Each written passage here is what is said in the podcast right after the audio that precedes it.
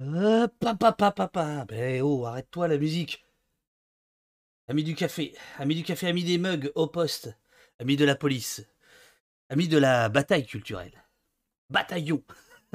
bonjour, bonjour chers amis, il est 9h. Oh la vache, on est à l'heure. Et aujourd'hui, aujourd'hui, il n'y a plus de problème de son. Robin, super Robin, à 22h30. Euh, sorti euh, de sa journée de labeur épuisante, éreintante hier, prend le temps de prendre à distance mon ordinateur afin de régler, de régler le problème de son. Dites-moi que tout va bien, les amis. Dites-moi que tout va bien. Je vous en supplie. Dites-moi que le son est bon, le néon est allumé, que vous êtes en forme, que vous avez du café, qu'on va se tenir au chaud pendant euh, une heure. Frédéric euh, Matonti sera avec nous pendant une heure jusqu'à 10 heures. Le son est nickel, c'est parfait. Euh, merci, euh, oulala. Euh, bienvenue, tout super, impeccable. Alors oui, ami de la police, tu y vas fort. Alors, en plus, il y en a un qui balance le... Alors, il y a un vrai problème avec ça, c'est que je me rends compte que plus l'émission grossit, plus il y a des gens qui découvrent ce slogan et qui le prennent au premier degré. Ami de la police, c'est du deuxième degré. hein. Donc, je dis ça notamment... aux gens qui commentent euh, sous les vidéos, euh, nos vidéos euh, sur Blast. Allez-y mollo quoi les amis ça s'appelle ça s'appelle de l'humour par exemple par exemple l'humour ça peut ça peut être ça quoi Eh, au bout de 30 avertissements, on peut avoir un blâme. Et au bout de 30 blâmes, on passe devant un conseil de discipline, on peut être dégradé. Arrête tes conneries. Alors est-ce que l'émission a commencé? Bah justement euh, celui dont il est question dans ce sketch euh, va hanter notre émission Alain Finkielkraut puisque euh, Frédéric Matonti que j'ai le plaisir de recevoir que nous avons ensemble collectivement le plaisir de recevoir ce matin parle beaucoup de lui. Vous allez voir. Le livre s'intitule Comment nous sommes, sommes-nous devenus réac? Comment sommes-nous devenus réac? Et euh, Frédéric retrace les 40 ans de la bataille culturelle menée par l'extrême droite, par la droite dure, avec la complicité de gens venus de la gauche. Ouvrage court, incisif, passionnant, parfois trop court, parfois trop court, euh, mais serré, euh, mais c'est bien. Ah, je, je vois que Frédéric est dans, les loges, on pourrait dire dans les loges, en fait elle est chez elle, mais c'est, voilà, c'est, comme si c'était des loges. Je vois qu'elle sourit. Euh, je, vais, la mettre à l'écran, je vais la saluer. Euh, alors, euh, que je me gourre pas cette fois-ci. C'est la scène duo. Attention, Fré- Frédéric, êtes-vous prête? Vous êtes prête? Je mets, je mets le son. Attention les amis. Regardez, aujourd'hui, une émission punk sans Larsen. Bam, bam, bam. Voici Frédéric. Bonjour. Bonjour, bonjour. Ah, alors sans Larsen, mais alors par contre, vous êtes très forte, mais je vais baisser le son. Je vais baisser le son. Ça va Ah, se je peux le baisser aussi si vous voulez. Ah, touchez à rien. Je suis le roi de la technique. enfin, j'essaye. Euh, merci beaucoup, Frédéric, d'être d'être avec nous ce, ce matin. On est, on est là euh, pendant, pendant une heure. Euh, je, vais, je vais commencer par euh, brosser très très rapidement votre, votre portrait, si vous le voulez bien. Vous, vous ne l'entendez pas, mais il y a un petit bruit de, de machine à écrire, comme si nous étions dans un, dans un commissariat. Vous vous appelez Matonti Frédéric. J'espère que ça se prononce comme ça. Matonti. Parfait. C'est parfait. Euh, vous êtes né un 29 août. Oui. C'est pas clair. Vous êtes politiste ou politologue Alors, politiste plutôt. Politologue, c'est fait pour euh, plutôt désigner les gens qui font des sondages.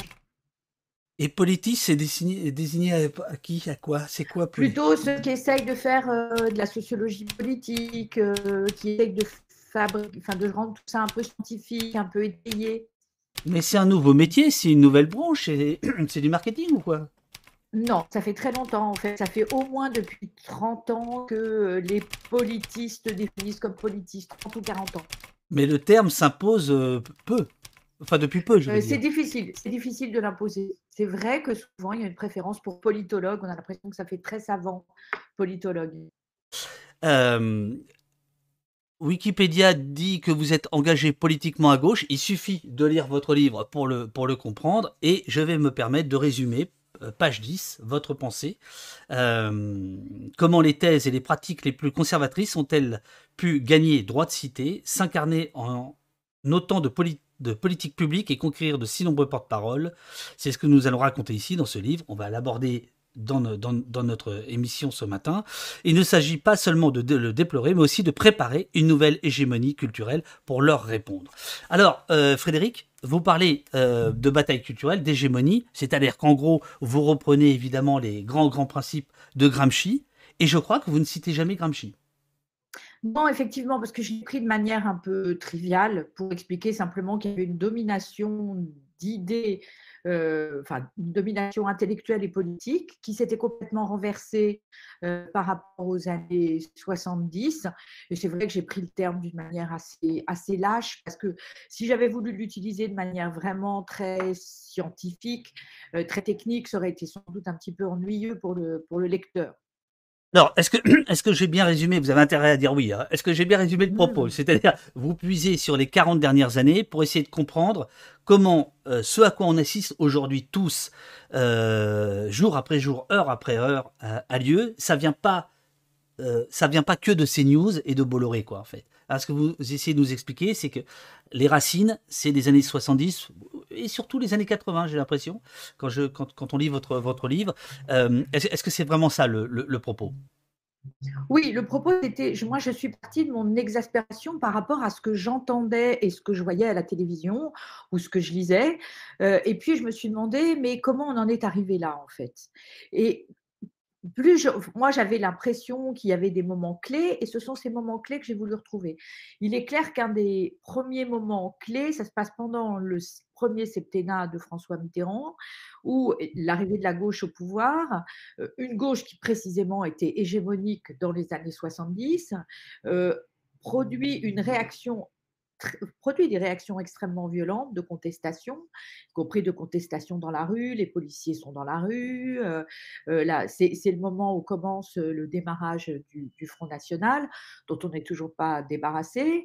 Bon, et, je, et c'est aussi le moment, bien entendu, où il y a des très fortes réactions contre la politique culturelle, par exemple, que pratique euh, Jack Lang, ou contre le, les, les mouvements antiracistes qui se mettent en place au milieu des années 80, dans une période de crimes racistes extrêmement importants. On a un peu oublié. Hein, les années 70 et le début des années 80 sont des périodes de crimes racistes euh, très importants, soit particulier, soit de la part euh, de la police. Et donc, euh, c'est pourquoi on voit apparaître en 1983 le mouvement qui, de, de, la marche pour l'égalité et contre le racisme, pour l'égalité des droits et contre le racisme, appelé Marche des Beurs, puis le mouvement plus œcuménique qui serait SOS raciste. Et face à ça, on a très tôt en fait un certain nombre d'offensives qui consistent euh, à critiquer très fortement euh, le mouvement antiraciste. L'offensive, euh, vous l'avez cité tout à l'heure. J'ai l'impression qu'il y a votre, votre éditeur qui vous appelle en disant il y a du monde au poste, faut, faut, faut, faut y aller. Faut, faut y aller. Bon, donc mon éditeur, mon éditeur redit le titre, c'est ça, voilà.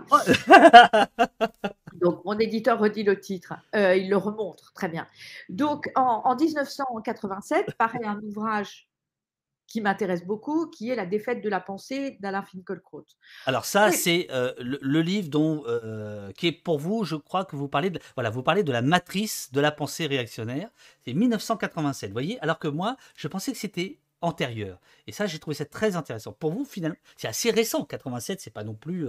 Alors, il y a deux, choses différentes en fait. Hein. C'est-à-dire qu'il y a euh, à la fin des années 70 ce qu'on appelle la nouvelle droite, qui est euh, le mouvement d'un certain nombre d'intellectuels de droite, voire très à droite, qui justement estiment que l'hégémonie culturelle de gauche doit être renversée.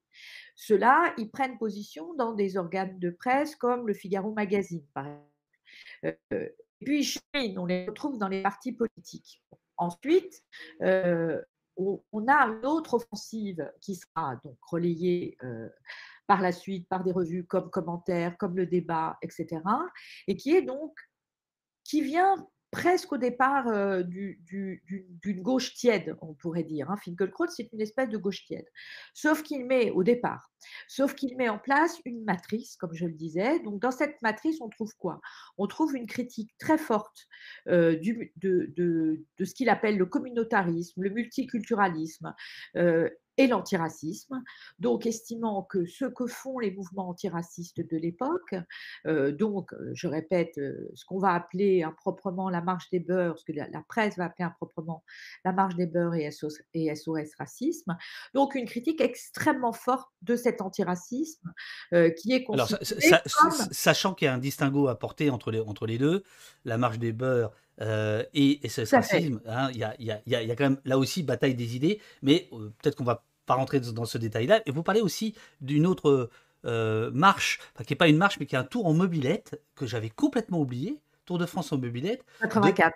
De, 84, donc juste après la marche des beurs, avec quelqu'un, mouvement de gauche, avec quelqu'un qui finira chez Soral quand même. Hein. Voilà, avec quelqu'un qui vient du Parti communiste, qui est Farida Belgoul en fait, et qui est au départ euh, effectivement une jeune femme liée euh, à l'UEC, euh, qui, qui, donc fréquente le milieu étudiant. Bon, c'est sûr qu'il y a dans cette période une très forte concurrence, mais c'est plutôt ça, hein, une très forte concurrence pour porter cette parole antiraciste, qui est évidemment portée différemment par la marche des beurs, par ce mouvement, par ce mouvement, par la suite, par convergence. il y a toute une série de, mouvements.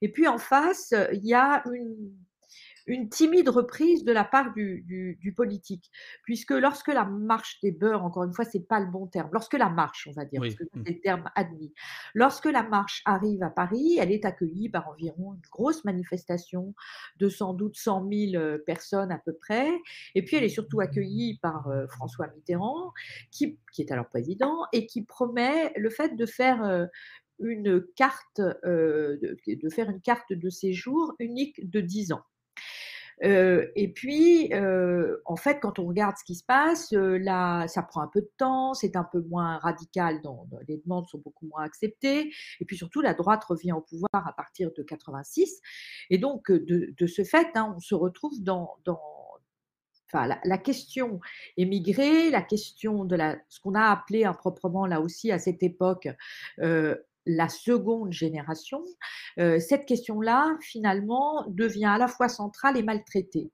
euh, puisque euh, il y avait une vraie demande de droits civiques de la part de cette seconde, de cette seconde génération. Encore une fois, c'est le terme qui s'est imposé, mais bon, pas forcément le, bon terme. cette demande de, droits civiques n'a pas du tout n'a pas été servie, et donc la question est demeurée dans l'espace public. Et puis surtout, il y a toute une polémique, euh, toute une série de polémiques qui s'enclenchent autour de l'intégration. Est-on suffisamment bien intégré? Est-ce que ces jeunes sont suffisamment bien intégrés? Est-ce qu'ils méritent d'avoir la nationalité française? Donc tout ceci, qui, est donc, qui est donc euh, concomitante avec euh, l'avènement du Front National, c'est-à-dire que c'est c'est, la, la, tenaille, elle est là. C'est-à-dire que d'un côté, on a l'extrême droite qui avance, et de l'autre côté, on a une, une critique, ce que vous appelez le, de la demande des droits civiques à la critique de l'antiracisme. Hein? Voilà. Et puis alors, donc la critique de l'antiracisme, c'est encore autre chose, c'est-à-dire c'est le fait qu'on a des gens comme Finkielkraut, puis beaucoup plus durs comme Paul Lyonnais, qu'on a un peu oublié aujourd'hui, mais qui est très important à cette époque, qui explique qu'en fait, euh, ceux qui déclenchent, ceux qui sont à l'origine de la montée du Front National, ce ne sont pas les électeurs Front National, ce sont avant tout les mouvements antiracistes, quels qu'ils soient. C'est parce qu'il y a des antiracistes qu'il y a des racistes si vous regardez bien, c'est une idée qui s'est imposée dans une bonne partie aujourd'hui de l'opinion publique. Euh, quand la, la, ah, je trouve que vraiment le mérite de votre livre, c'est de nous rappeler que ce qui aujourd'hui, j'en ai des frissons, ce qui est aujourd'hui effectivement devenu vraiment le, discours quasi ministériel euh, de, certains ministres, on va dire. En gros, l'antiracisme crée le, euh, racisme. En réalité, le, mérite de votre livre, c'est de nous dire, ça c'est en germe dans les années 80. Donc en effet, le chat dit non, mais en fait, les années 80, ça fait 40 ans, c'est loin. Donc c'est vrai que c'est un mal, puisque ici, euh, évidemment, on n'aime pas ça, qui est profond. Oui, alors là aussi, vous m'aviez posé la question tout à l'heure sur Gramsci. Euh, ce qu'on peut assez bien montrer, c'est que pour qu'une hégémonie culturelle s'installe, euh, là en l'occurrence une hégémonie réactionnaire, il faut du temps. Euh, il faut du temps, il faut des relais, parce que évidemment, le livre de Finkelkraut est un livre euh, qui, à l'époque, a du succès, qui est bien reçu par la presse. Mais ensuite, euh, c'est relayé, et c'est relayé par d'autres essayistes, c'est relayé par les médias. C'est comme ça qu'une hégémonie s'impose, et puis après, il y a évidemment d'autres titres, d'autres sujets sur lesquels cette hégémonie s'impose. Mais cette période de enfin, Le fait que ça commence il y a 40 ans n'est pas en soi surprenant. La vraie question, c'est est-ce qu'il va falloir 40 ans pour renverser tout ça? Alors ça, ce sera à la, fin de l'émission. Hein. mais non, non, on n'a pas le temps. Hein. Euh, on atteint un âge où on va pas attendre 40 ans, mais, c'est difficile. Alors cela dit, euh, ça me semble très important aussi euh, de parler de, ce qui est à l'œuvre aujourd'hui et qui est à l'œuvre. vous avez un portrait très intéressant de, de Bastier, Barbara Lefebvre et Charlotte Dornelas. on, on, en, parlera un petit peu après. Mais revenons simplement dans, dans l'historique, parce que c'est quand même le, le fond de, votre bouquin. Sur cette période-là, il y a notamment, on s'en souvient, pour certains, euh, la profanation des 34 sépultures juives à Carpentras, qui est euh, un moment euh, de sidération nationale, on va dire. Et là, on voit arriver un Pierre-André Taguieff avec son livre La force du préjugé 1988, sur lequel vous revenez. Pierre-André Taguieff, pour ceux qui ne le savent pas, à ce moment-là, c'est quelqu'un qui est très connu pour son savoir, son observation de, l'extrême droite. Et euh, il y a un glissement chez lui euh, qui, dans le sillage un peu de, de Finkelkraut. Alors, c'est vrai qu'il y a Taguieff, euh, mais Taguieff, je dirais, c'est encore, enfin, c'est moins, c'est quand même un peu plus démontré, moins ordurier que Paul Lyonnais dont je parlais. Ah, Paul Lyonnais, c'est terrible ce que vous racontez. C'est effectivement Paul Lyonnais, parce que cette histoire de profanation des tombes, c'est une histoire très intéressante, parce que ça provoque effectivement une sidération, une manifestation d'envergure où se déplace le président de la République. C'est-à-dire qu'aujourd'hui, quand ce genre de choses se passe, personne ne bouge quasiment, hein, il faut bien le dire. mais ça suscite effectivement une interprétation très paranoïaque euh, de Paul Lyonnais qui explique que euh, comme Jean-Marie Le Pen est passé euh, deux jours avant à la télévision, en fait, on lui met sur le dos la responsabilité de cet acte, de cet acte antisémite.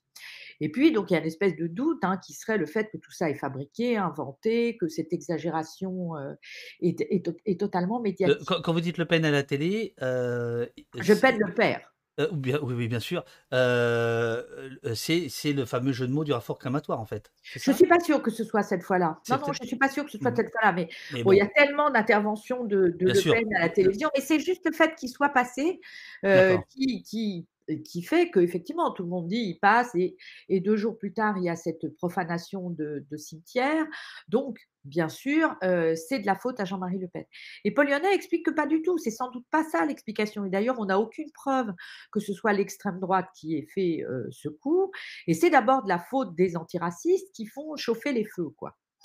Alors, en fait, quelques années plus tard, on s'apercevra que c'est bien un groupe d'extrême droite radicale qui avait profané ces tombes. Mais je dirais le verre est dans le fruit, c'est-à-dire que on commence à dire que c'est toujours de la faute des antiracistes, que s'il se produit des actes racistes. Et c'est de la faute des antiracistes s'il y a un vote Front National. C'est-à-dire une inversion totale de, la preuve en réalité. Alors, à ce moment-là, il y a aussi un discours anti-jeune qui se met en place euh, par Finkelkraut et ça m'a marqué de voir qu'en fait le gars euh, il est complètement obsessionnel. Déjà vieux, oui. Parce que euh, il est déjà vieux, mais aujourd'hui encore, il, a mot pour mot exactement les mêmes choses. C'est-à-dire que rien ne trouve grâce à ses oreilles en ce qui concerne le rock, par exemple. Enfin, bon, il y a un discours qui est d'un conservatisme incroyable. Comment se fait-il? Parce que vous expliquez que il est quand même bien accueilli, le pépère. Euh, je, veux dire, comment se fait-il que la presse dite de gauche, finalement, elle est plutôt accueillante euh, avec, euh, avec cette pensée-là? Euh, d'abord parce que c'est quelqu'un qui a fait quelques livres auparavant qui ont été assez bien accueillis. Euh, euh, le nouveau désordre amoureux, je suis sûre qu'on les relirait aujourd'hui, on trouverait là aussi hein, sans doute que c'est moins sympathique que ça, que ça en a l'air. et puis je, pense que ça s'insère aussi dans cette logique presque de backlash, c'est-à-dire la gauche est au pouvoir, la gauche est sans doute, elle est beaucoup moins radicale qu'on pouvait penser qu'elle le serait en 1981, puisque les premières mesures de 81 sont plutôt très à gauche. Et donc, du coup, il y a cette espèce de... Enfin, il, est accueilli comme quelqu'un qui dirait des choses relativement justes sur le monde. après, c'est vrai que c'est une période où, où on voit des choses qui peuvent apparaître dépolitisées, c'est-à-dire des grands concerts antiracistes, des grands concerts contre la famine en Éthiopie. Alors, alors Frédéric, je, me permets de vous couper parce que justement, là, je suis en désaccord avec vous dans le, dans le livre. Euh, je, je veux dire pourquoi. Moi, à l'époque, je, je, je suis dans le rock'n'roll. Je, je travaille dans un label qui s'appelle Bondel. C'est le label de rock alternatif. C'est des birreries noirs. C'est tout ça, etc. Et moi, je déteste Bob Geldof. Je déteste Oui, ces grands, euh, comprends. vous voyez, ces grands concerts. Et là, dans votre livre, euh, vous, vous ne, vous n'abordez pas, on va dire, la critique, on va dire, de gauche radicale, qui pouvait aussi se porter sur les mêmes choses, avec parfois les mêmes arguments. Je, dois le confesser. Je me dis, ah merde, en fait, on- sur certains trucs, on pensait un peu les mêmes choses. Et là, est-ce qu'il y aurait, y aurait pas matière à, une autre réflexion aussi, à dire que c'était pas évident, évident? Il y a, euh, dans cette critique portée par des gens, Non, mais euh, c'est- cette critique, elle existe et parfois elle est assez juste. La critique qu'il peut y avoir euh, sur effectivement Bob Geldof, sur la manière dont la question de la- de, de l'Éthiopie est traitée. Alors, il y a une famine en Éthiopie, hein, pour remettre oui, oui, les sûr. auditeurs. Il y a une famine en Éthiopie qui est en partie, il faut bien le dire, euh, un mouvement comme Médecins sans frontières euh, le, le va le démontrer, qui est en partie utilisé par le régime en place pour récupérer en fait euh, des, des financements. Euh, mais effectivement, cette question, cette, enfin, il n'y a pas de naïveté à l'époque, c'est-à-dire qu'il y a une très grosse engueulade entre MSF, euh, donc Médecins sans frontières et Médecins du monde, qui est animée par Bernard Kouchner euh, Et et René Broman en face. Ronny Broman est en face. Ouais. Broman est du côté de ceux qui disent attention, il y a une instrumentalisation euh, de la charité pour Mengistu, qui est le chef d'État euh, donc éthiopien. Donc il n'y a pas de naïveté. C'est vrai que c'était pas mon c'était pas mon sujet non, bien sûr, bien sûr.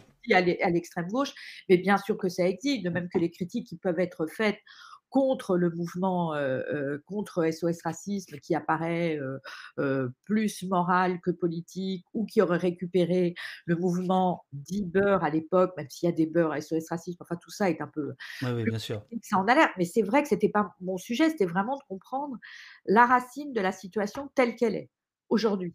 Alors, euh, il y a une revue qui a beaucoup d'importance à, vos yeux, mais je, vois que le temps file. Alors, c'est la revue euh, Le Débat. Euh, Est-ce que vous voulez qu'on en parle maintenant ou est-ce que vous voulez qu'on parle d'abord de l'autre l'autre pilier de la réaction en marche, si je puis dire, c'est le procès fait à mai 68.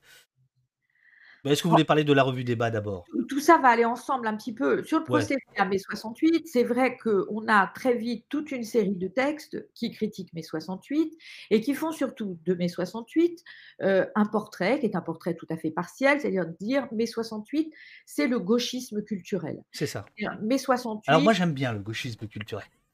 Et moi aussi j'aime bien le gauchisme Ah ça, ça va pas échapper.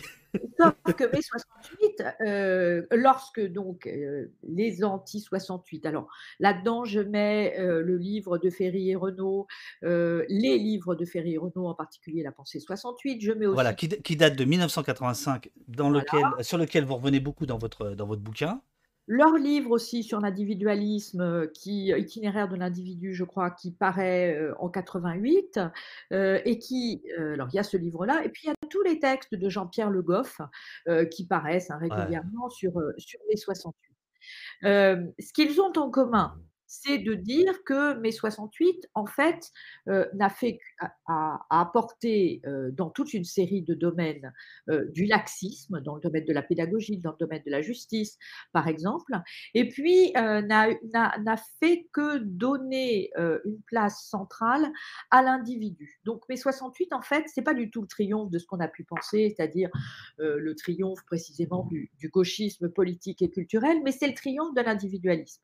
C'est-à-dire, ce sont des gens qui disent mai 68 euh, à l'envers par exemple, hein, qui ne voient dans mai 68 que euh, justement euh, le supposé triomphe de l'individu, qui ne le voient qu'à travers les leaders de mai 68 et la manière dont ces leaders ont pu parfois mal tourner. Je vois que dans le chat, quelqu'un parle de, de Cohn-Bendit. Ben oui, Cohn-Bendit, il est devenu progressivement aujourd'hui un, soutien de, de, d'En Marche. Bon, mais quand on fait ce portrait de mai 68, alors aussi, pardon, mai 68, pour tous ces auteurs, accouche du MLF, donc accouche d'un féminisme radical, et ça, pour ces auteurs, c'est évidemment euh, très mal. Bon. Euh, la reprise de ce discours, euh, c'est ce que fait euh, Nicolas Sarkozy pendant sa campagne en 2007 Absolument. Ouais. sur mai 68 qui nous a fait tant de mal. Bon. Mais quand on réduit mai 68 à ça, non seulement historiquement ça ressemble pas à grand chose, mais en plus on oublie euh, bien entendu que mai 68 c'est aussi une gigantesque grève générale, que ce sont des avancées sociales absolument considérables. Euh, euh, le, le, passage aux 40 heures, l'augmentation du SMIC de 40%. 40%. Aujourd'hui, on est en train de se battre pour savoir si on ne pourrait pas l'augmenter un tout Alors, petit peu. Frédéric, il y a ça, mais il y a aussi euh, une autre forme de critique. Je me permets de, de, de, lire trois lignes de votre livre, page, page 58. Euh, euh, ces argumentaires, qui omettent donc une part considérable de l'héritage de mai 68, vous venez d'en parler, préparent en réalité une critique de la gauche, notamment social-démocrate. Celle-ci aurait abandonné le social et les ouvriers pour ne s'intéresser qu'au sociétal et aux minorités, et aurait ainsi préparer le vote Front National. Est-ce si faux? Euh, En tout cas, le fait d'avoir abandonné les minorités, que, que, la gauche de gouvernement. Euh, Alors c'est plutôt l'inverse. Hein, ce qu'on accuse la gauche d'avoir fait, euh, la fameuse l'opposition que vous, vous mentionnez, c'est l'opposition qui est faite traditionnellement entre effectivement le social et le sociétal, qu'on voit apparaître notamment au moment où Lionel Jospin perd la présidentielle Ouais. euh, en 2002 et où on l'accuse euh, de n'avoir fait une politique qu'en direction des minorités. Alors, minorités, euh, tout ça est un peu n'importe quoi parce qu'il y a les femmes, hein, les femmes sont minoritaires façon. Euh, donc, d'un côté, il aurait fait une politique, il aurait fait la parité, donc ce serait une politique féministe, et de l'autre côté, le Pax, donc, qui est l'ancêtre du mariage pour tous, c'est-à-dire euh, euh, une union pour, pour les couples euh, homosexuels. Euh, et donc, ce qui lui est reproché, à gauche essentiellement, c'est d'avoir fait ça plutôt qu'avoir fait une politique sociale. Alors, on peut effectivement reprocher à Lionel Jospin, alors qu'il y avait une bonne croissance, euh, de ne pas avoir fait suffisamment de redistribution, de ne pas avoir fait une, une politique suffisamment euh, à gauche du point de vue Bah économique. oui, bah oui. Mais, mais c'est pas parce qu'il a fait la parité qu'il n'a pas fait une politique suffisamment à gauche. C'est-à-dire que là, on commence à faire une opposition qui n'a pas de sens. On peut faire les deux. On n'est pas obligé. Oui, mais Frédéric, gauche, ils n'ont pas fait les deux. faire- Oui, mais Ah, Frédéric. ils n'ont pas fait les deux. Et, Non, mais bah oui, donc euh, c'est euh, c'est là le problème. Mais C'est-à-dire que c'est- c'est-à-dire que c'est là où cette critique euh, qui est euh, euh, euh, fallacieuse, elle peut porter, parce qu'elle elle porte aussi quand même sur une, une certaine forme de réalité. Vous vous pensez pas? Ah ben, moi, je ne dis pas qu'il n'aurait pas, fallu faire de politique de redistribution. Au contraire, je pense qu'il faut faire une politique de redistribution et je pense que la gauche ne s'en sortira, et pour l'instant elle est mal partie, que si elle met au point un vrai programme économique de redistribution. Mais c'est pas parce que euh, fait l'un qu'on ne doit pas faire l'autre.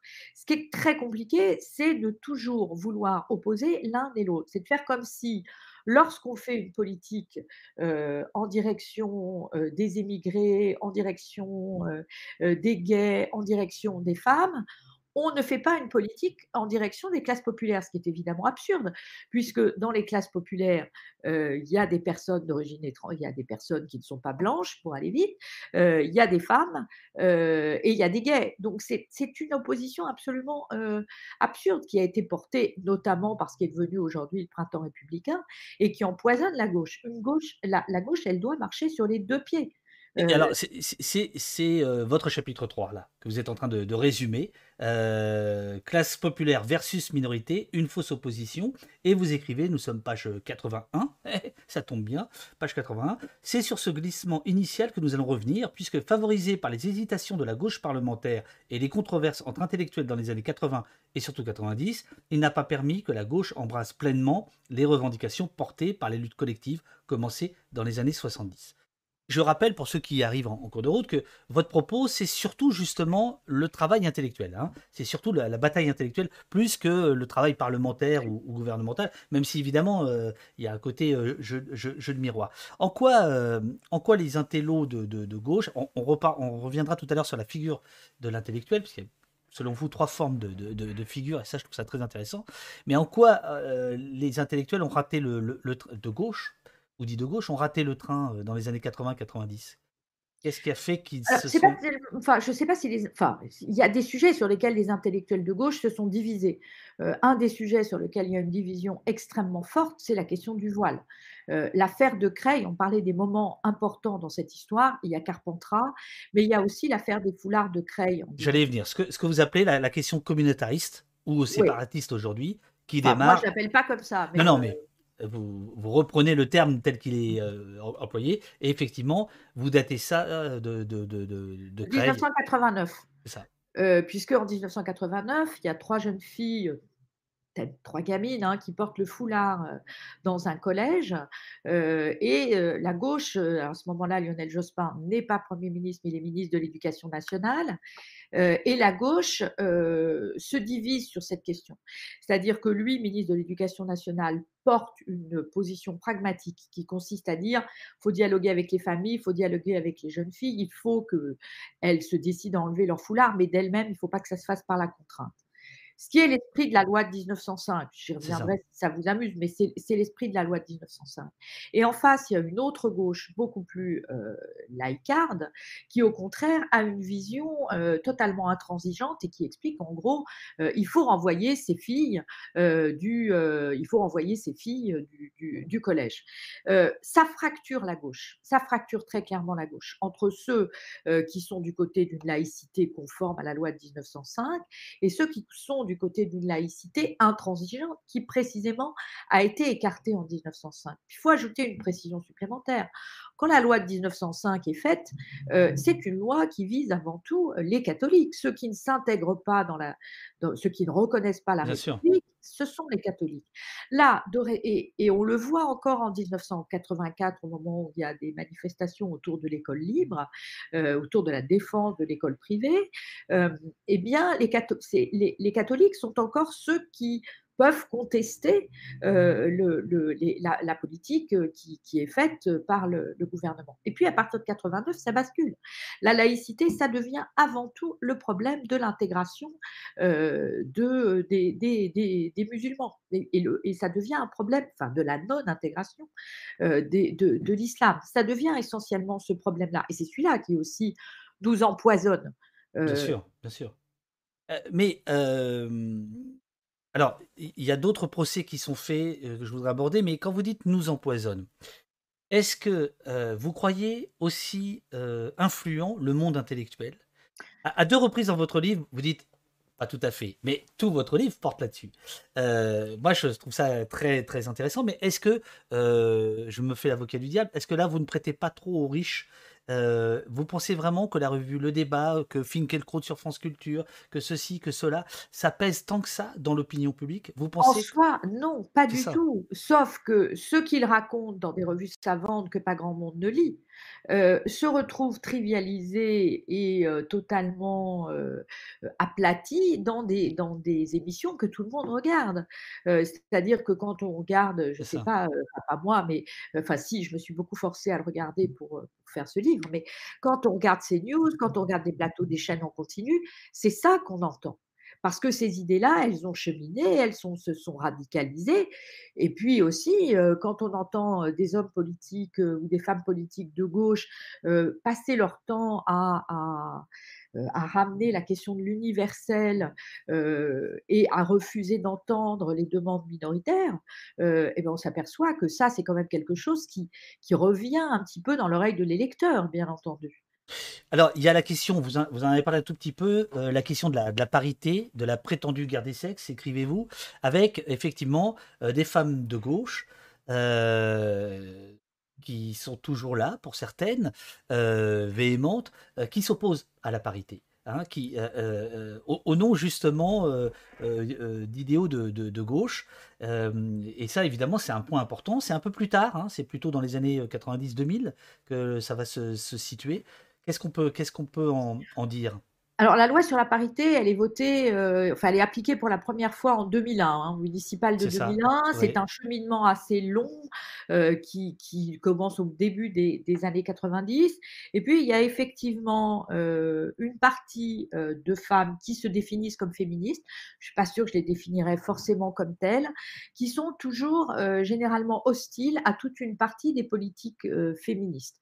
Donc, la parité, mais aussi qui sont hostiles, par exemple, à tout ce qui peut être les mouvements de dénonciation des violences sexuelles, du harcèlement, qui est toujours présenté comme étant pas du tout des phénomènes de séduction, ce genre de choses. Bon, vous avez là Mona Ouzouf, Irène Théry, Elisabeth Badinter, mmh voilà, Elisabeth Badinter, et qui, qui, ont une position qui est une position qui doit ne jamais être donné aux femmes quelque chose, aux femmes ou aux minorités, hein, bien entendu, parce que ce serait dérogé vis-à-vis de la méritocratie et vis à -vis de l'universel. Sur la question des violences, c'est plutôt ne pas leur thèse, c'est de dire que la France aurait les rapports entre les sexes en France seraient des rapports parfaitement pacifiés, et donc comme ces rapports seraient parfaitement pacifiés, nous n'aurions pas besoin d'en passer par une guerre des sexes à l'américaine. On les voit particulièrement actives ces femmes au moment de l'affaire de Dominique Strauss-Kahn, hein, par exemple, où elles défendent Dominique Strauss-Kahn contre le supposé puritanisme américain. C'est une plongée qui est, euh, qui est assez terrible quand même, hein, votre bouquin, hein, parce que euh, ça va très vite et, et, on descend très très vite. D'ailleurs, tout à l'heure, je, viendrai sur... Bah tiens, je, vais le montrer, montrer tout de suite parce que votre couverture... Ah bah tiens, je, je vais vous demander tout de suite parce qu'en plus, votre couverture, d'abord on voit trois personnes dans un escalier. J'imagine, c'est pas vous qui avez fait le dessin, mais non, non, c'est Louison, c'est Louison, c'est la dessinatrice Louison qui fait les dessins de cette collection. Mais j'imagine que la maison Fayard vous a demandé votre avis. oui, bien sûr. Qu'est-ce qu'il représente ce dessin? Bah, Il pousse vers la droite. Hein. ce sont des gens qui poussent vers la droite. C'est ça que ça représente. C'est-à-dire, plus ça va, plus on va vers la droite. Hein. On, pousse vers la droite. Voilà ce que ça, ça montre. mais est-ce qu'il y a un système d'entraide? Est-ce que l'un ah, pousse l'autre ou pas? Moi, je l'ai vu comme ça. Sauf qui peut, hein. Ça, sauf qui peut. Alors, euh, moi, je le vois comme ça. Et, regardez, votre maison s'est gourée et elle m'a envoyé deux fois le bouquin. Donc, il y en a un qui est tout corné, plein de notes. Je le garde. Et celui-là, je vais le faire gagner, si vous voulez bien. Je le ferai gagner au jour du chat après le après l'émission.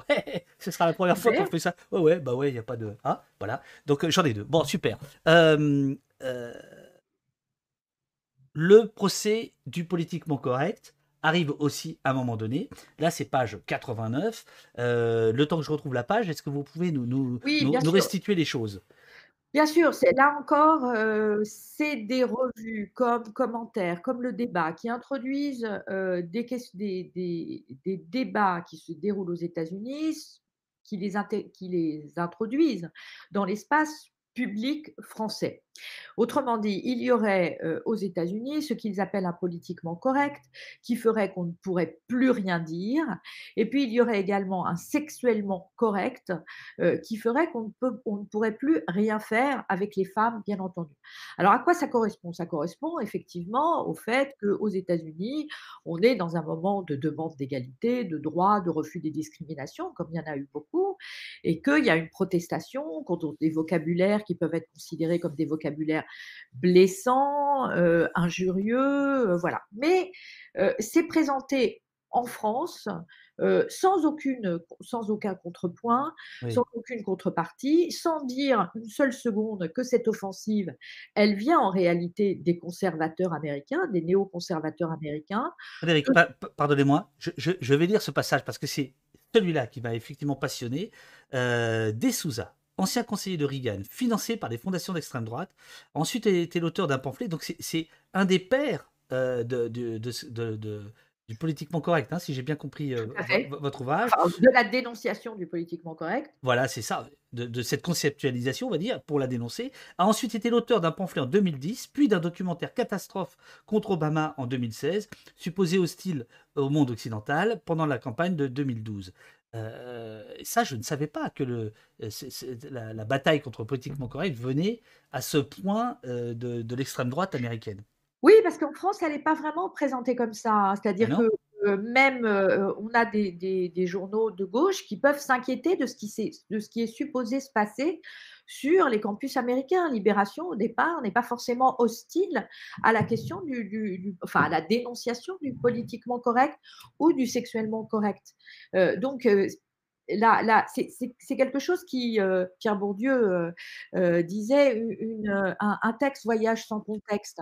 Là, évidemment, ce sont des textes qui manquent, de teneur, un peu intellectuelle, mais ils voyagent aussi sans contexte et ils sont amenés sans contexte et sans qu'on raconte, cette histoire. Il y a très peu de chercheurs qui, à l'époque, montrent que c'est pas du tout ce qui se passe aux États-Unis.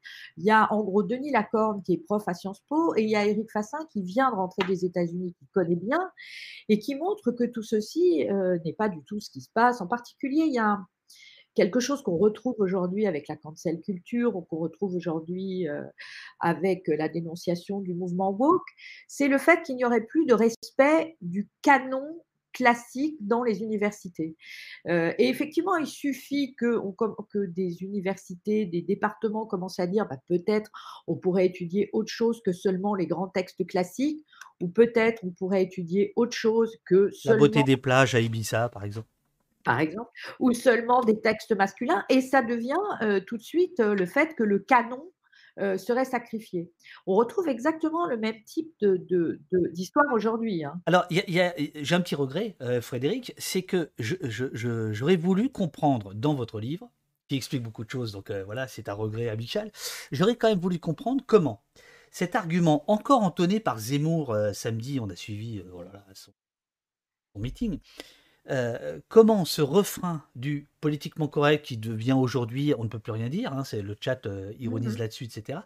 Comment ce truc-là peut encore porter, être porté et porté, alors que précisément votre livre démontre que, heu, c'est en gros la pensée d'extrême droite qui a gagné et que donc, ça fait quand même très, très longtemps que, heu, ils ils ne sont p heu, elle n'est plus victime de ce qu'elle pouvait appeler avant le politiquement correct, qui supposément l'empêchait de parler. Comment se fait-il que cet argument, heu, porte encore et Alors soit je encore je sais pas s'il porte, mais c'est vrai que c'est le le fonds de commerce, c'est-à-dire tous ces éditorialistes qu'on voit absolument partout. Heu et Zemmour, au départ, c'est jamais qu'un éditorialiste qu'on voit partout. Absolument. ils passent leur temps à expliquer qu'ils ne peuvent plus rien dire, Bah mais ils le disent absolument partout. Heu, même chose, vous voyez, un de ceux qui est un des porteurs de cette question du politiquement correct et qu'on a réussi à importer, heu, qui est Mathieu Bock-Côté, qu'on voit maintenant partout, c'est-à-dire qu'on voit sur CNews, sur Europe 1 et cetera. C'est quelqu'un qui a fait sa carrière au Québec, enfin sa carrière médiatique, hein, au Québec, sur la dénonciation du politiquement correct. Donc ça marche. Alors Frédéric, heu, pour information, moi j'ai vécu 7 ans au Canada et à Radio-Canada, il y avait, Bock-Côté et je peux vous dire, j'étais en désaccord avec lui, mais il avait un truc, c'est qu'il était beaucoup plus drôle là-bas qu'ici. Là, il se prend très, très au sérieux. Ah oui, là, il est très, très emmerdant, ouais. Là là, il est très chiant, mais au au Québec, il avait il y avait un truc très moderne, heu, chez lui, très, très honnêtement. Je ne partage pas ses idées, mais dans la forme, c'était, heu, il y avait quelque chose de de, heu, Ah, de voilà, nous, on a acheté donc la version triste, la version sinistre. Puis alors en duo avec Sonia Mabrouk sur Europe 1, ça devient un truc, absolument terrifiant, hein, le le le dimanche matin. Alors, je je vous parle de ça parce que, bon, il nous reste 20 minutes et il y a beaucoup de questions du chat, donc je je vais terminer les je vais je vais écluser mes mes questions et on va aller au chat, mais, heu, j'ai beaucoup pensé à Polak, heu, en lisant votre livre, Michel Polak, Ah pardon, oui, d'accord, oui. heu, à Michel Polak, heu, dont vous ne parlez pas, hein, mais mais parce que, au moment où fait irruption donc cette pensée réactionnaire, il faut reconnaître qu'à la télévision, il y a Michel. Il heu, je je veux dire, heu, au heu, on on peut comprendre que ces gens-là pouvaient se sentir agressés de la même manière que nous, aujourd'hui, nous nous sentons agressés. Puisque Oui, il il alors, est est-ce qu'on peut faire ce vis-à-vis ou pas? Oui, alors on enfin, c'est pas comme ça que je je je dirais forcément les choses. C'est-à-dire que quand, heu, Bah oui, vous êtes politiste, alors forcément, vous dites pas les choses de la même manière. Quand quand les choses arrivent, quand Michel Polak, heu, a son émission, c'est-à-dire au début des années 80, Ouais, heu, ça correspond aussi à une libéralisation, des de la télévision. C'est-à-dire qu'il faut bien se souvenir qu'avant 81, heu, il n'y a que, 3 chaînes, 3 chaînes qui sont pour les informations totalement contrôlées par l'État, absolument, oui, bien sûr. Qu'il n'y a pas, de, il n'y a pas les radios libres sont des radios d'opposition au départ et qui naissent, heu, poursuivies par la police, heu, et cetera. Donc les radios, heu, du service public sont contrôlées par l'État. Les radios périphériques sont en partie contrôlées par l'État par l'intermédiaire, d'une institution qui s'appelle la Sofirat. Donc on est dans une période où l'information n'est pas libre et ça va de pair aussi avec une télévision, dont les émissions, c'est Daniel Gilbert, Oui, oui. Jacques Martin, bon. Donc quand la la la quand 81 arrive et que, alors d'abord s'ouvre, heu, les les l'espace des médias, mais aussi apparaissent des nouvelles émissions, Les Enfants du rock, alors ce genre de choses, c'est-à-dire des émissions qui donnent de l'air d'un coup, heu, dans un monde qui était, on a oublié, hein, le monde de 1900, heu heu, 80, c'est pas le monde de Gaulle, de l'avant 68, mais c'est quand Non, même, mais Frédéric, ce ce ce ce que je voulais dire, c'est, est-ce que c'est une erreur de ma part? Est-ce que c'est une vue de l'esprit de dire: «Ce que nous vivons aujourd'hui, le camp d'en face», pour parler comme, notre cher préfet, heu, pouvait le le ressentir dans les années, heu, Beh, dès 70-80? qu'on alors, c'est d'ailleurs pourquoi il y a ce fameux mouvement de la nouvelle droite dont je parlais, c'est-à-dire l'idée qu'il faut contre l'hégémonie, heu, politique et culturelle qui a permis l'union de la gauche, qui a permis, heu, la production de toute une bon, je dis dans le au début du livre, dans les années 70, le fond de l'air était rouge. Je reprends le titre de Chris Marker, Chris mais Anker. mais ouais, mais c'est exactement ça. Donc bien sûr, heu, après, heu, on on peut dire que tous ces gens-là qu'on voit à la manœuvre, ce sont ce sont aussi des gens qui défendent, heu, de manière très virulente, leurs privilèges. J'ai cité tout à l'heure, heu, Pierre Bourdieu. Pierre Bourdieu dit, «La la crise, la crise, c'est souvent la crise du capital culturel».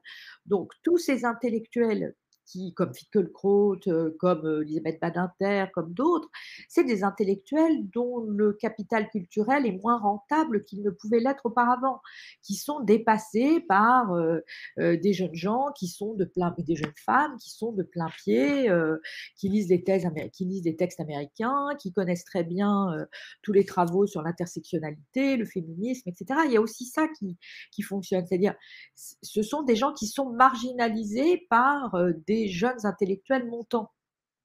Alors, page 134, vous définissez, heu, rapidement, heu, 3 figures de l'intellectuel. Heu, page avant, vous vous précisez que la figure de l'intellectuel arrive avec l'affaire Dreyfus, mais là, on fait un saut dans le temps, presque un siècle. Nous avons l'intellectuel total avec, avec Sartre, dans les années 50-60. On a l'intellectuel spécifique avec Michel Foucault. L'in l'intellectuel total, c'est celui qui, qui Qui intervient sur tous les sujets, qui a un avis sur tout et et surtout un avis, mais quand c'est Sartre, surtout un avis intéressant, mais C'est voilà. ça.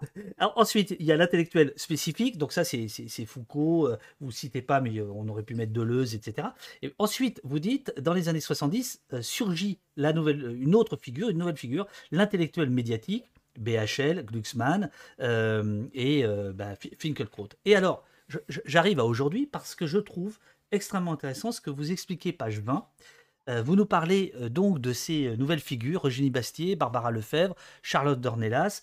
Alors, elles sont sur CNews, elles viennent à Val à Valeurs Actuelles, enfin, voilà, elles sont Europe 1 et ainsi de suite. Mais ce que vous dites, c'est je trouve ça très intéressant. Ces 3 jeunes femmes ont un point commun, qu'elles partagent d'ailleurs avec Marion Maréchal Le Pen, look moderne, coiffure à la mode. Elles sont aux antipodes de la catho tradi façon Ludivine de La Rochère, heu, maniant le sous-entendu l'insinuation. Alors ça, malheureusement, c'est page 20. C'est-à-dire que quand on lit ça, on se dit: «Merde, on en prend pour encore longtemps». C'est-à-dire que je parlais tout à l'heure, à propos de Bock-Côté, d'une forme de modernisme. Il y a une forme de modernisme, là. Quand quand on voit les mecs de Valeurs Actuelles qui ressemblent à à des journalistes de Libération des années 80, on on se Ouais, pense! Geoffroy Lejeune, ouais. Oui, bah, il Ouais, s'est il enfin s'est coupé les cheveux maintenant. Mais oui, mais quand même, oui, mais quand même ce qu'il dit, heu, ce qu'il dit ah ressemble bien à ce qu'il est quand même. c'est c'est épouvantable, évidemment, mais Oui, il y a eu un oui, oui, bien sûr que que ça ne peut fonctionner, leur, heu, enfin leur discours fonctionne aussi parce qu'ils et elles interviennent énormément dans l'espace médiatique et pour intervenir dans l'espace médiatique, faut effectivement avoir un look moderne, présentable et cetera. Heu, bon après, on leur donne la parole et il n'y a jamais, d'équivalent à gauche ou à l'extrême gauche, de de de cette parole distribuée. C'est-à-dire que c'est aussi un choix de beaucoup de médias, en particulier tous les médias contrôlés par Bolloré, de donner la parole à à à ces jeunes femmes ou à ces hommes réactionnaires. Vous-même, vous avez été invité pour votre ouvrage, heu, dans ces médias-là ou pas? Non. Après, je suis pas sûre que j'y serais allée, hein. Je suis pas sûre que je serais allée faire un plateau, heu, sur CNews, hein. Heu, je pense aussi qu'on a une responsabilité en tant qu'intellectuel de savoir avec qui on discute. Heu, est-ce que la discussion est une discussion dans laquelle on peut faire valoir ses idées ou est-ce que c'est une un espace dans lequel il va y avoir, heu, du buzz, du clic, de la enfin tout ça pour a pour alimenter, heu, du clic sur les réseaux sociaux. Par exemple, j'irai pas discuter avec Zemmour. Ça n'a aucun intérêt d'aller discuter avec Zemmour.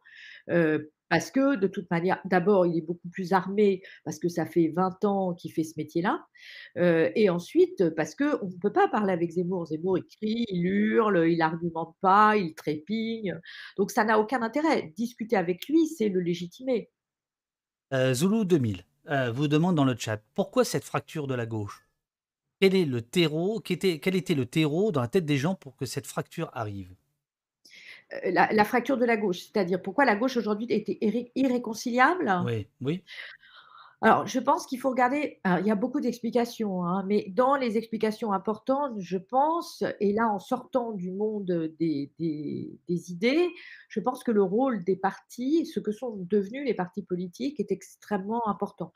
Les partis politiques aujourd'hui, alors c'est vrai à droite, mais mais peu importe, hein, les partis politiques aujourd'hui sont ce qu'on appelle nous les politistes désencastrés, c'est-à-dire qu'ils ne sont plus liés suffisamment comme ils ont pu l'être autrefois aux syndicats, aux mouvements associatifs, heu, aux intellectuels, aux mouvements sociaux et donc heu, ce sont des partis avant tout faits de professionnels de la politique, qui vivent de la politique, au moins partiellement, heu et qui ne sont pas suffisamment liés à ce qui peut se passer. Donc toute une partie de ce qui pourrait et ce qui devrait les inspirer, c'est-à-dire ce qui se passe dans la société civile, heu, ne leur, ne leur revient pas. Alors, ils sont aussi, heu, pour beaucoup en perte de vitesse, avec beaucoup moins d'adhérents. Ça, je pense que c'est une des raisons, importantes.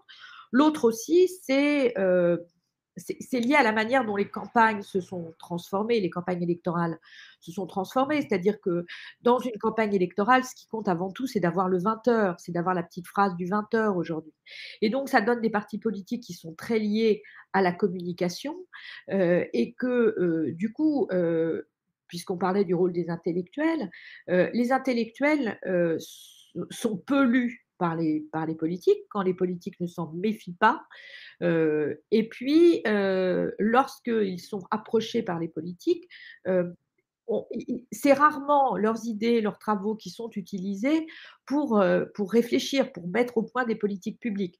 Donc là, il y a vraiment quelque chose, heu, qui se passe, c'est-à-dire que, heu, sur plein de sujets, ce que racontent, les les les professionnels de la politique est souvent hors sol par rapport à à ce qu'on peut De de de savoir de la même manière que je vous ai demandé, est-ce que CNews ou ou ou d'autres vous ont invité, est-ce que, certains partis politiques, vous êtes pas obligé de dire lesquels, vous ont approché suite à votre livre, par exemple? Non, non, non, j'ai fait une interview dans l'Ours, heu, qui est une, heu, des une des revues du du parti, heu, socialiste, enfin des ah oui, hein, une revue du parti socialiste. Pour le moment, je dirais c'est tout.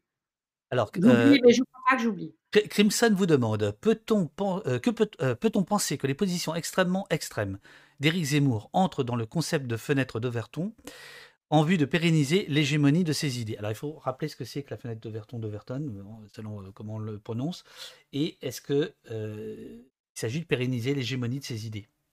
Alors, en tout cas, ce qu'on peut dire d'Éric Zemmour, c'est que, heu, il est à la fois partie prenante de ce mouvement, c'est la tête avancée, on pourrait dire, heu, Ah, ce pardonnez-moi, Fr Frédéric, je je dois vous préciser, l'honnêteté commande de vous dire, il me semblerait que vous avez vendu au moins un livre ce matin à quelqu'un qui s'appelle Zemmour du 83, heu, donc plutôt un zémouriste. C'est la 1re fois qu'il apparaît dans le donc heu, vous allez, ait acheté. vous vous allez fournir, du carburant intellectuel à, Zemmour du 83. Mais très bien, moi je suis pour, la distribution des idées. Donc voilà, c'était juste pour vous dire, quand vous répondez, vous répondez aussi à cette personne.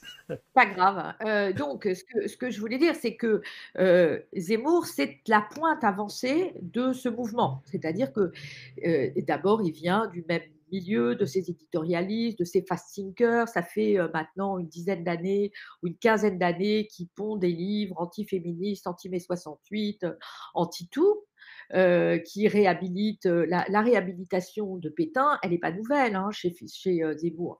Elle est là depuis une bonne, dizaine d'années. Bien sûr. le supplément de Zemmour, je l'ai écrit dans dans AOC, donc c'est que, Excellente revue de il Sylvain Bourmeau. Il s'intéresse à l'intimité des personnes. Ce qu'il entend régenter, c'est l'intimité des personnes. C'est-à-dire, évidemment, tout ce qui touche à l'avortement, mais aussi toucher à la question du prénom, par exemple.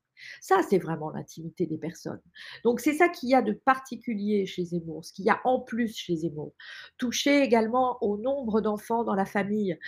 Il y a dans ses propositions, il y a l'idée que, heu, il faudrait limiter le nombre d'enfants, ne pas donner d'allocation, heu, à partir du troisième enfant. C'est évidemment, heu, dans sa tête, hein, s'attaquer, heu, aux familles, au à la fécondité des familles étrangères. Ça, c'est véritablement des choses qui touchent à l'intime et c'est ça qu'il a de tout à fait particulier par rapport aux par rapport aux autres. Heu, quand quand quand il, propose la la défense excusable, c'est-à-dire le enfin le le principe de défense excusable, autant dire de, on peut sortir le flingue quoi, hem, il touche pas à l'intime là, il touche à autre chose. Bah là, par ailleurs, il est d'extrême droite, hein, pour pas dire il est fasciste, donc ça, y a pas tellement surprenant de ce point de vue-là de voir, heu, quelqu'un d'extrême droite défendre la légitime défense. Heu, dans les travaux de Vanessa Kodaccioni qui portent sur les années 70, elle montrait très, très bien toutes ces polémiques dans les années 70, heu, autour de la légitime défense, cette espèce de de défense de la légitime défense, si j'ose dire Oui. et comment un certain nombre d'avocats, heu, de de de droite, heu, radicale s'étaient fait, heu, les av les les les les défenseurs de la légitime défense des honnêtes gens. Est-ce que vous pensez, c'est la première fois que je le vois et et moi je suis, plutôt content, dans le chat que, je je vois, plusieurs personnes s'exprimer au nom de l'extrême droite. Quand je dis content, je je veux dire, ça m'intéresse de comprendre, heu, ce que ce que ces personnes veulent dire. Qu'est qu'est-ce que, en résumé, vous vous pourriez leur dire de par votre travail? Par rapport au cheminement intellectuel des idées que ces gens-là, aujourd'hui, viennent là dans le dans le chat essayer d'exprimer, heu, avec, heu Je pourrais leur dire 2 choses. Soit ils sont effectivement totalement des militants et qui sont, totalement convaincus de ce que dit Zemmour et ils pensent que Zemmour a raison sur tous les points et dans ces cas-là, je crois que je peux plus leur dire grand-chose. mmh Heu, ou bien, heu, ce sont des gens qui, heu, s'informent, qui qui lisent, heu et là, je crois qu'il est important qu'ils sachent que, là, il y a plein d'historiens qui sont en train de le montrer, que Zemmour ment sur à peu près tout ce qu'il dit. En particulier, il falsifie, l'histoire Donc ça, c'est le livre de de Laurent Joly, notamment, heu, chez voilà, il Grasset. fa il falsifie l'histoire, ce qu'il raconte, sur d'autres sujets, est évid est est là aussi complètement faux. Donc voilà, je pourrais leur dire: «Lisez, informez-vous». Si ce sont des militants qui sont en train de faire la campagne de Zemmour, je crois qu'hélas, je ne peux pas les convaincre de grand chose. Heu, dans le genre, le problème de la gauche, vous dit le chat, monsieur ou madame Pierre, je ne sais pas. Le problème de la gauche symbolisé par, Frédéric, Frédéric Matonti, qui dit des choses vraies. C'est qu'elle ne voit pas que son logiciel idéologique veut voir. Ilan Halimi, Mera, c'est l'extrême droite? Point d'interrogation. Ah, j'ai aucun problème sur cette question-là. Moi, c'est pas parce que, heu, j'explique, que, heu il y a une, j'ex j'explique que le le le les arguments laïques, enfin la laïcité intransigeante est avant tout tournée, contre les musulmans, que je ne peux pas dire que, heu, il y a de l'antisémitisme, d'extrême droite et qui peut venir de l'islam en France. J'ai aucun souci là-dessus. Donc mon logiciel va très bien. Eh ben, c'est parfait. Il est 9h59. Hem, je vous avais promis de de vous libérer à à 10:00. Il y a plein de plein de questions dans le, dans le dans le chat. Vous pourrez aller les les relire, dans la dans la dans la rediffusion. Merci, très bonne intervenante ce matin. Bravo madame, merci, dit, Sam. Merci à vous. Heu, voilà, heu, très intéressant, nous dit Zut et Rezut. Hem, ah, Bleu et Bleu nous dit: «Le fascisme est multicarte, l'islamisme est un fascisme». Je veux dire l'État islamique, pourrait très bien être vu comme quelque chose de fasciste. Il y a pas de problème là-dessus à reconnaître ça. C'est pas pour autant qu'il faut légitimer Zemmour. Merci beaucoup. Un peu court, super interview. Merci beaucoup d'intérêt public. Tatati, tatata. Voilà. Oh là là, ça n'arrête pas, ça n'arrête pas. Euh, Frédéric, je vous remercie beaucoup pour votre ouvrage et votre venue. Je vais donc euh, mettre en jeu euh, l'exemplaire très propre que j'ai en double. et je vous dis bah, un de ces jours, quoi. Voilà. Ben, j'espère. Merci beaucoup. Je, raccroche du coup. Allez-y, raccrochez. Allez-y, raccrochez. À bientôt. Au revoir, merci. Merci, merci.